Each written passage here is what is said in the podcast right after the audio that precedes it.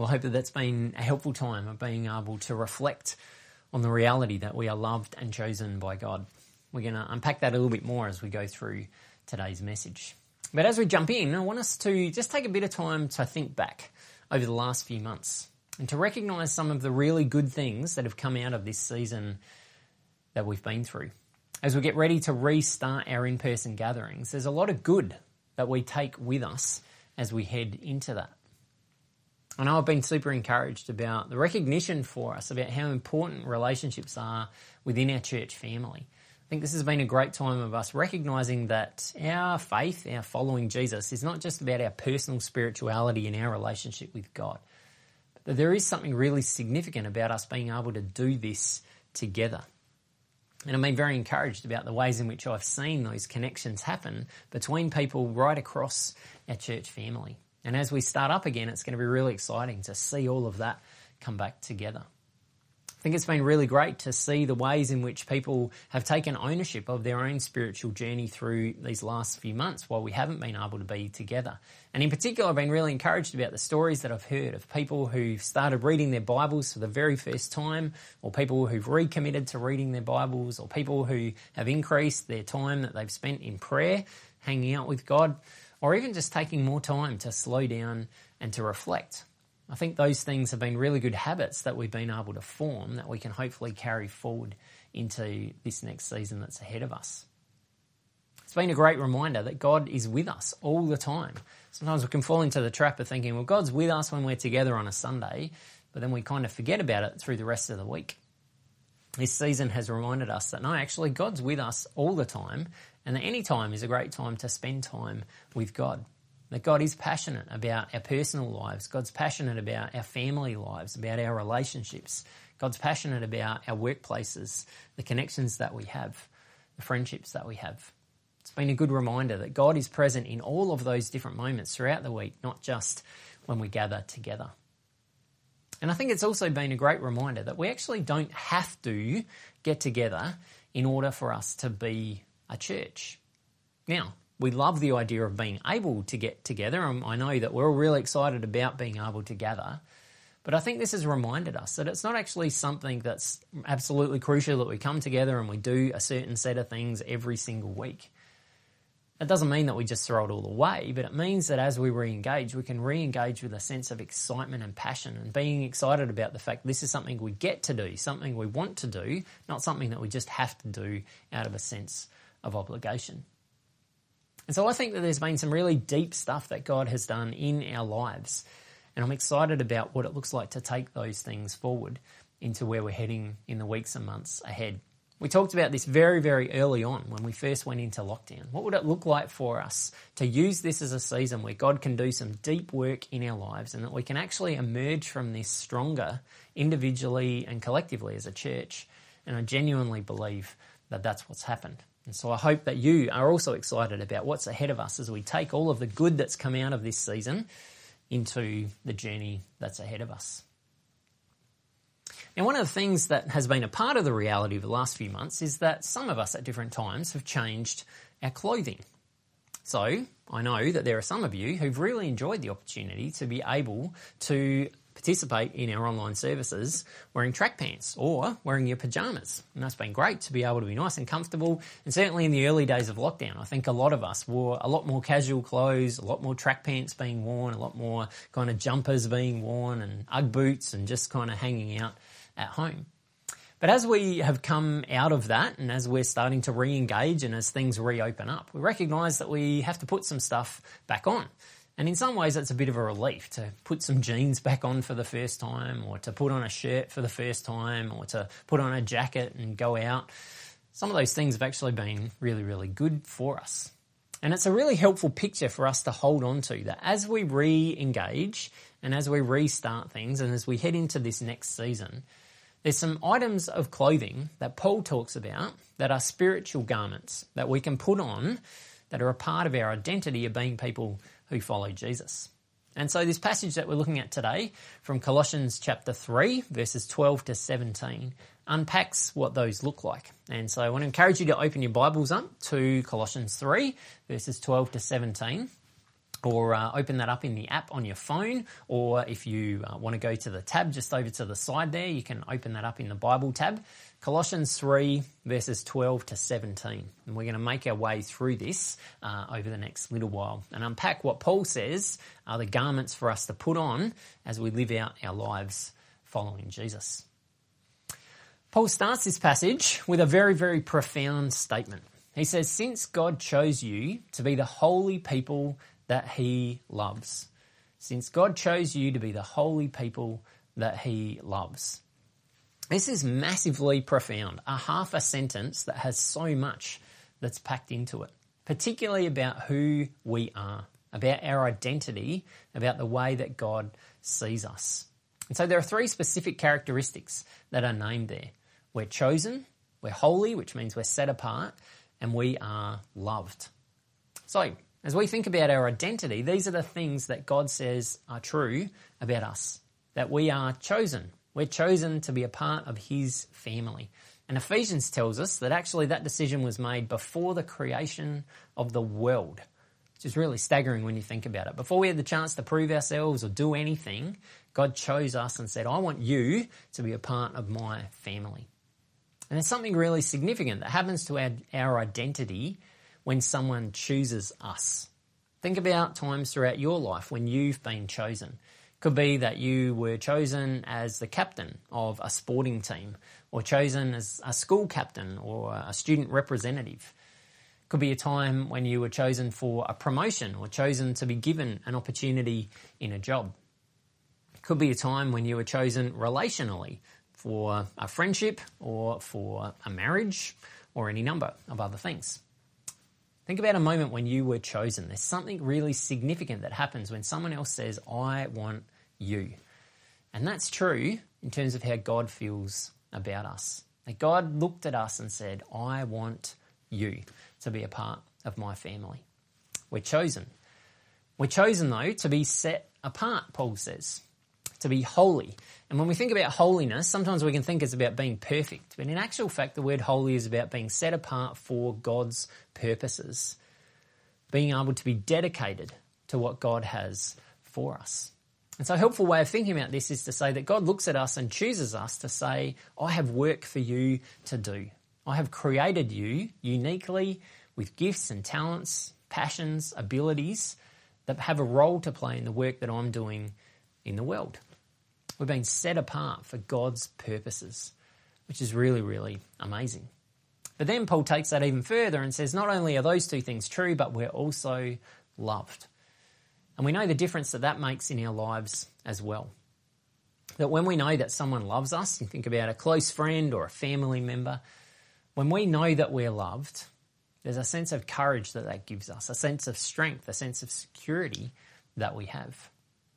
And what's even more profound about God's love for us is that we know that it's unconditional. It's not based on whether we succeed or whether we fail. It's not based on what we do.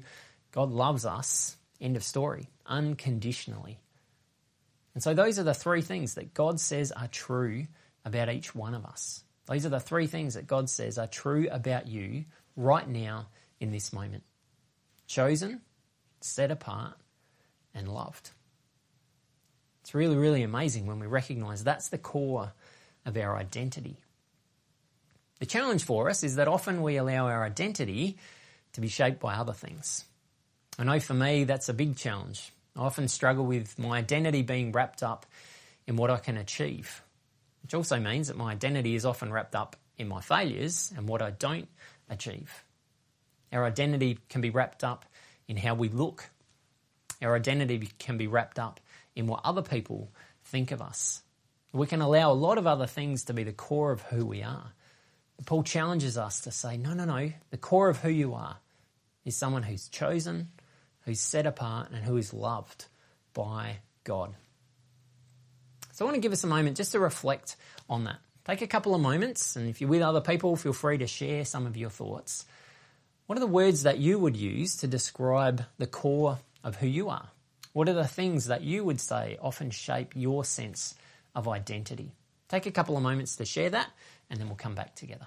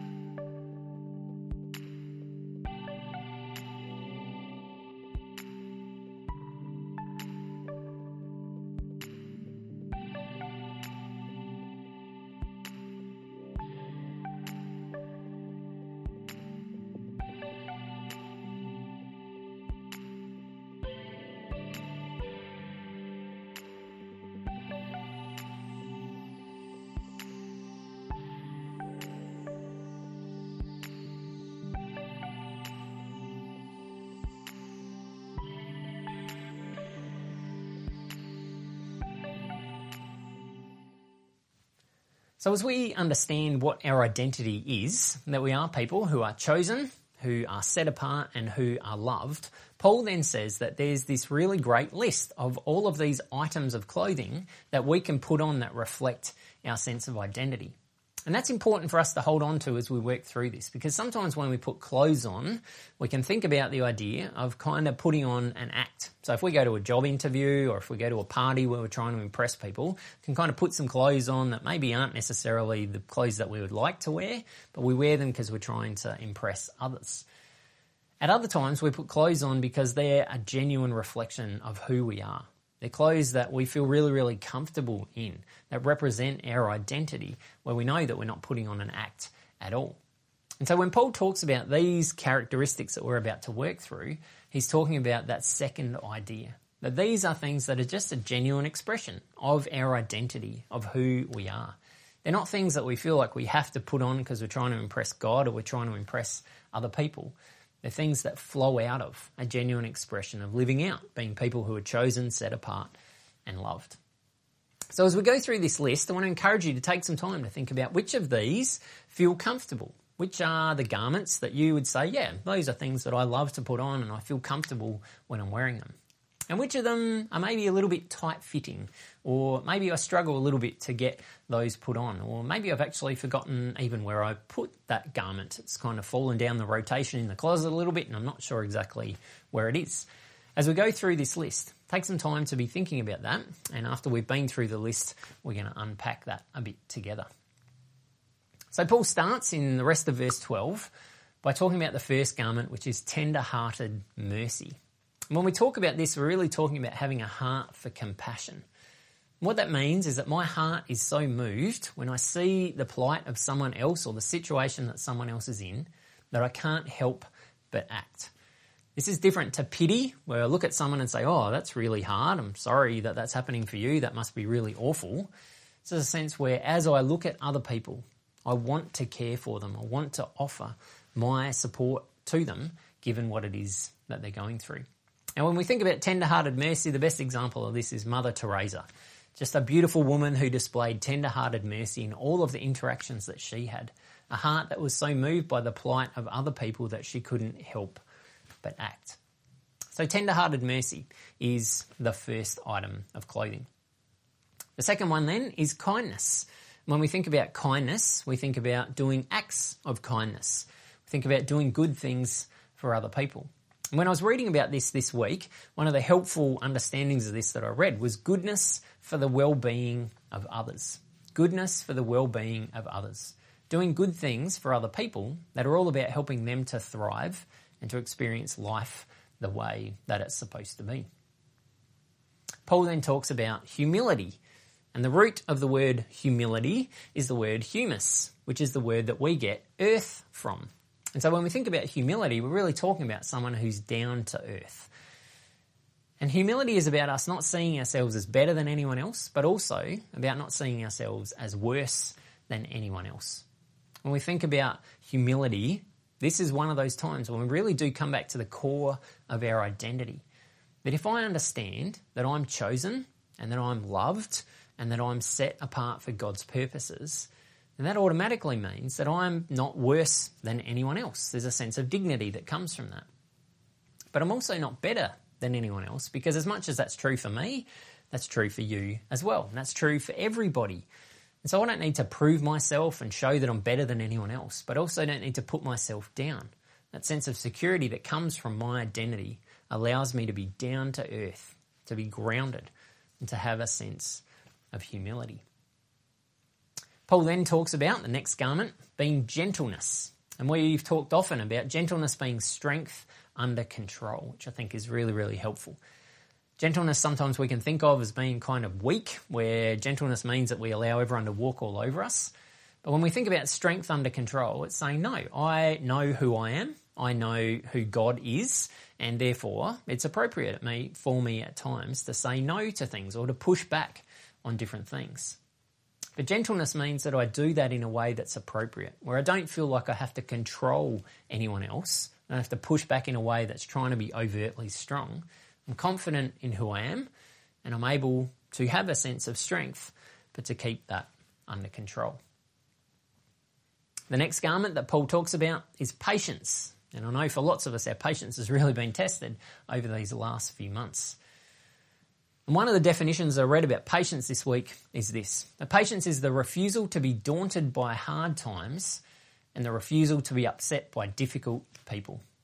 The refusal to be daunted by hard times and the refusal to be upset by difficult people. I think that's really, really helpful. That patience is about saying that when hard times come my way, they're not going to overwhelm me, they're not going to frustrate me. And when people don't react the way that I want them to or don't do the things that I want them to do, I'm not going to be upset about that. That's what patience looks like, being able to persevere and push through those things, even when everything's not going the way that I would like it to go. Next, Paul talks about making allowance for other people. This is really about saying, do I give other people the benefit of the doubt? Whenever I make a mistake, I know that I hope that other people will give me the benefit of the doubt that it was just a mistake. Do I make allowance for that in other people's lives, or do I expect them to be perfect and not have any margin or any room whatsoever to make any mistakes? And Paul follows that up directly by then saying that we're people who should also put on the garment of forgiveness, that we should forgive in the way that we have been forgiven.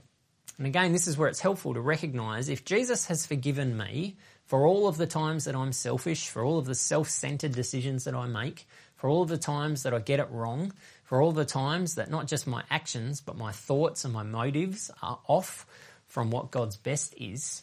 If Jesus has extended that to me, why would I not want to extend that to other people? I can offer forgiveness to others as I make allowance for their mistakes because I recognize what's been given to me.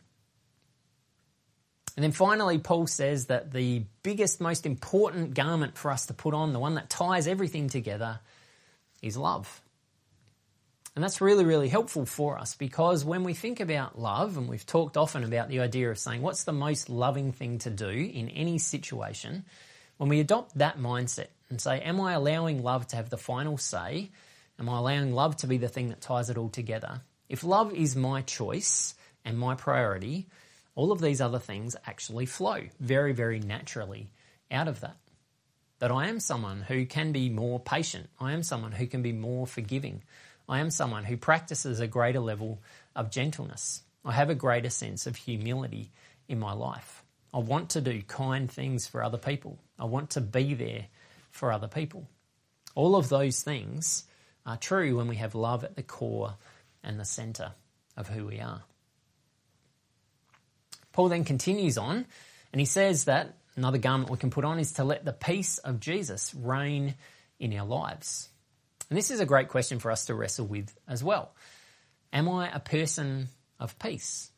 And in particular, the original language of this is talking about in a sporting context when it talks about the idea of letting the peace of Jesus reign in our lives. It's like kind of going to the third umpire and saying, we've got to throw this up for review, and that will be the final decision that gets made. When we talk about letting the peace of Jesus reign, we're saying, ultimately, as I make any choice, as I think about my interactions with other people, is this something that's going to produce more peace in my life or less? Is this something that's going to produce more peace in this person's life or less?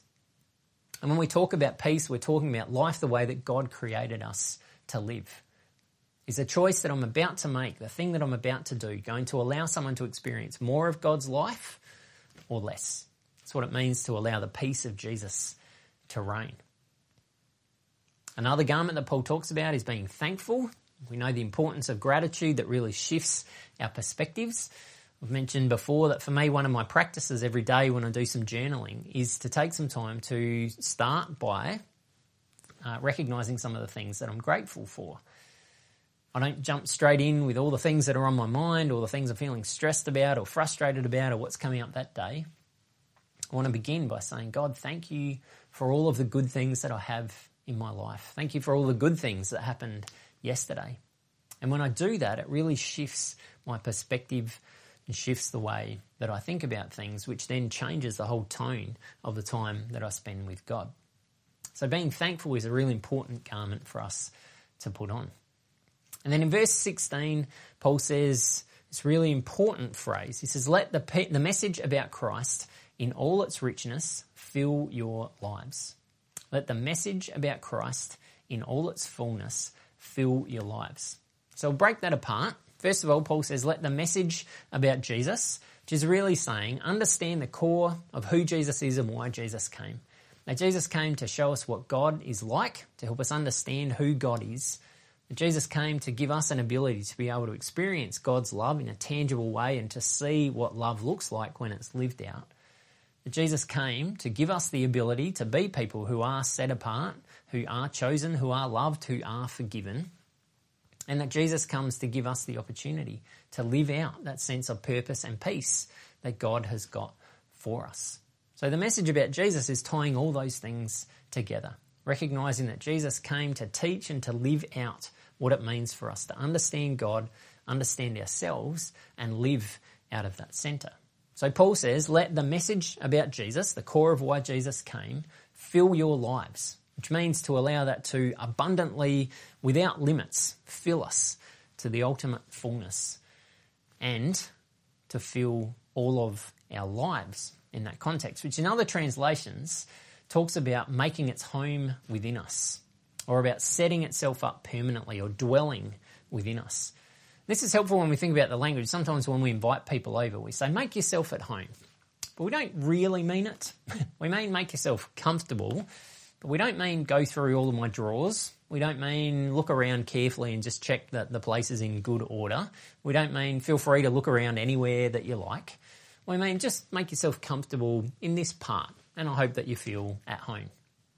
Sometimes we can think about that in terms of the message of Jesus, that we say, well, I'll let the message of Jesus make me feel comfortable, but I won't let it look around too much. I won't let it peek in my drawers or have a careful look at what's going on in the rest of my life.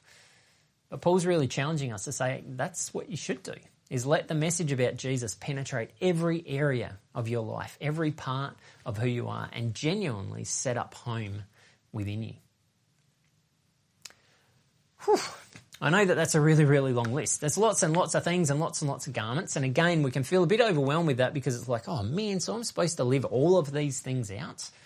But that's what we said at the start. This isn't about us trying to impress God or impress other people because we can tick the box on all these things, but saying these are expressions of our identity as people who are chosen, set apart, and loved. So I want us to take some time now to be able to say, okay, well, out of those, which of those are feeling pretty good right now? Which of those do I think are a good expression of my journey with Jesus and where I'm at? They do feel comfortable to put on. And which of those maybe don't feel so comfortable? Or which of those, again, I've kind of lost them. They're somewhere at the back in the drawer there, and I'm not sure the last time that I put it on. Which ones am I feeling good about? Which ones am I feeling challenged about? The list will be up on the screen. Take a bit of time just to look that through Take a bit of time to talk about that with each other, and then we'll come back.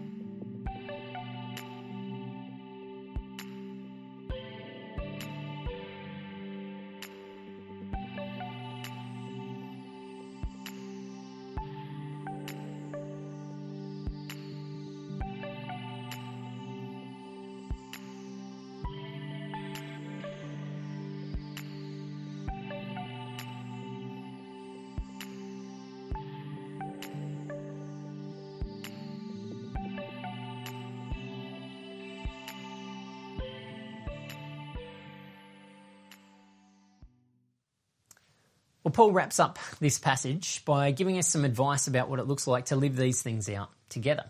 In verse 16, the second half of it, Paul says that we should teach and counsel one another. And so this is a great reminder again that this isn't just about each of us putting on the clothing of Jesus in our own lives, but that we're supposed to engage with each other around that. And that's what we've talked about over these last few months, and that's what we keep talking about as we launch into the second half of this year. That's about more than just being in one place at one time where one person is talking or leading us. That's about being able to say, what am I learning and what am I processing? And so the connect groups that we're trying to get started in the next little while, groups of between three and eight to 10, are really an opportunity for us to live this out, to be able to come together and say, where am I experiencing God's peace? What's getting in the way of me experiencing God's peace? What am I learning and processing as I participate in our Sunday gatherings? As I read our reading plan, what are the things that I'm sensing that God's challenging me about? It's an opportunity for us to teach one another as we talk about the things that we're learning, but also to counsel one another, to challenge each other, to encourage each other, to cheer each other on. And that's something that's far more than just the times that we get together on Sundays. It's something that we can do throughout the week in connection with each other. Paul then says that we should also take time to sing psalms and spiritual songs, and so this is something we're really looking forward to doing when we gather back together. But again, we don't want to forget that we can do those things separately as well as we bring that into our core experience. That this is really about celebrating who God is and the fact that when we come together, we have an opportunity that corporately should be an expression of what we've been celebrating throughout the week. Over the next couple of weeks, we're going to take a bit of time to dig into a couple of Psalms in our DIY at home services and to be able to really look at that and think about what that means for us. But we want to, throughout the week, take time to celebrate God and then bring that into our expressions when we're together. And then lastly, Paul signs off with this amazing challenge for us to be Jesus' representatives. And a helpful way of thinking about what this looks like is to recognize that we can see these things kind of like putting on Jesus' uniform. If you've ever worked in an organisation where you had to wear a uniform, you would understand that when you're wearing that uniform, even when you're not at work, you're still a representative of that company. And so as other people look at you, they see that company being embodied. And what you do and what you say and how you act reflects on that company. When we talk about being representatives of Jesus, this is kind of a helpful way of thinking about it. That these things are the uniform that help other people to see what Jesus is like. They help us to represent him well. And so that's a helpful reminder that all of these things are not just for our benefit, but also so that we can help other people to understand who Jesus is and what Jesus is all about. And so as I tie all of this together, and as I think about couple of weeks' time when we start to gather back together, and as I think about the second half of this year and beyond, it's a real sense of excitement about what that looks like. I'm really excited, and we've used this language as we've been processing things as a board to say, what does it look like for me to adopt the mindset of seeing us effectively planting a church in the second half of this year? To imagine that we've been given this amazing building, this amazing facility at Brooklyn Park, that we've got this amazing church family that we're a part of, to be able to think about how passionate and excited and how much we'd be looking forward to the sense of planting a church together in the second half of this year. That's the mindset that we want to adopt as we head into a few weeks' time and beyond. And to be able to say, what does it look like to take all of these things that we've talked about today and to live those things out together? to be wearing Jesus' uniform together, to be Jesus' representatives to the community around us together, to have a sense of knowing our identity as people who are chosen and set apart and loved individually but collectively as well, to be people who are encouraging each other to put on these garments on a regular basis, to be able to learn from and strengthen and encourage each other. I'm so hopeful and excited about what that can look like as we head into the second half of this year, and I hope that you are too. So, we're going to wrap up our time by participating in communion. And so, hopefully, you've got your elements, your bread or your crackers, and your juice or your wine. And we're going to use this as an opportunity to recognize that all of this joins together everything that we've been talking about today. That as we gather around this opportunity to reflect on these elements, we remind ourselves that we are God's chosen holy people because of what Jesus has done for us. That we are chosen and accepted into God's family, that we're set apart for God's purposes because of what Jesus has done for us. That we are loved unconditionally because of Jesus' sacrifice for us. That we are people who are forgiven and who can extend forgiveness to others because of what Jesus has done for us. It's an opportunity for us to pause and to let the peace of Jesus really come home to us. That as we take the bread and as we take the juice, to be able to slow down and allow the peace that comes from the truth of who Jesus is and what he's done for us to really take root in our lives. To allow the message of Jesus to fill out more and more of us. It's an opportunity for us to be thankful and grateful for all that's been done for us but also an opportunity to remember that we are Jesus' representatives and that this allows us to be able to move forward together. So, I want to encourage you take some time, take the bread, take the juice as you're ready, and take the opportunity to be able to reflect and to remember, and then we'll come back together and pray and wrap things up.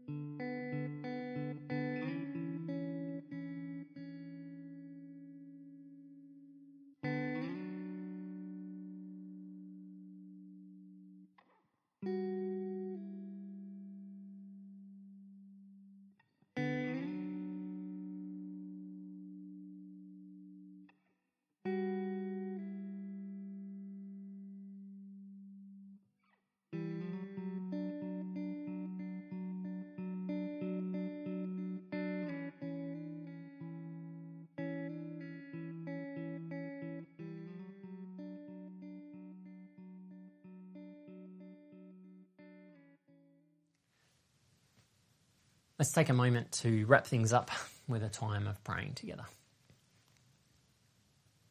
God, we're so grateful for who you are. We're so grateful for who you say we are. For these truths that you have called us chosen, you've called us set apart, you've called us loved. We thank you that those are the core of our identity. And we pray that you would continue to challenge us about those times when we seek our identity in other places. Help us to keep coming back to recognize that's who you say that we are, and therefore that's who we can embrace from the core of who we are all the way out. We thank you for these garments that we've talked about today, and we pray that you would help us to be able to put those things on, not because we're trying to impress you, not because we're trying to impress other people, but simply as expressions of that identity that you've given to us. And we thank you that all of these things are true because of Jesus. We thank you for his work in our lives. We thank you for the amazing gift that you've given to us through his life, his teaching, his death, and his resurrection. And we pray that as we continue to move forward, you would help us to understand more and more about what it means to be his representatives in all of the different places that we go week in and week out. So thanks that you've been with us today. Thanks that you go ahead of us into what's uh, coming up this week and in the weeks ahead. And as we get ready to meet back together in person, we pray that you will build a sense of expectation about the journey you've got us on and where you're taking us as a church family. In your name we pray. Amen.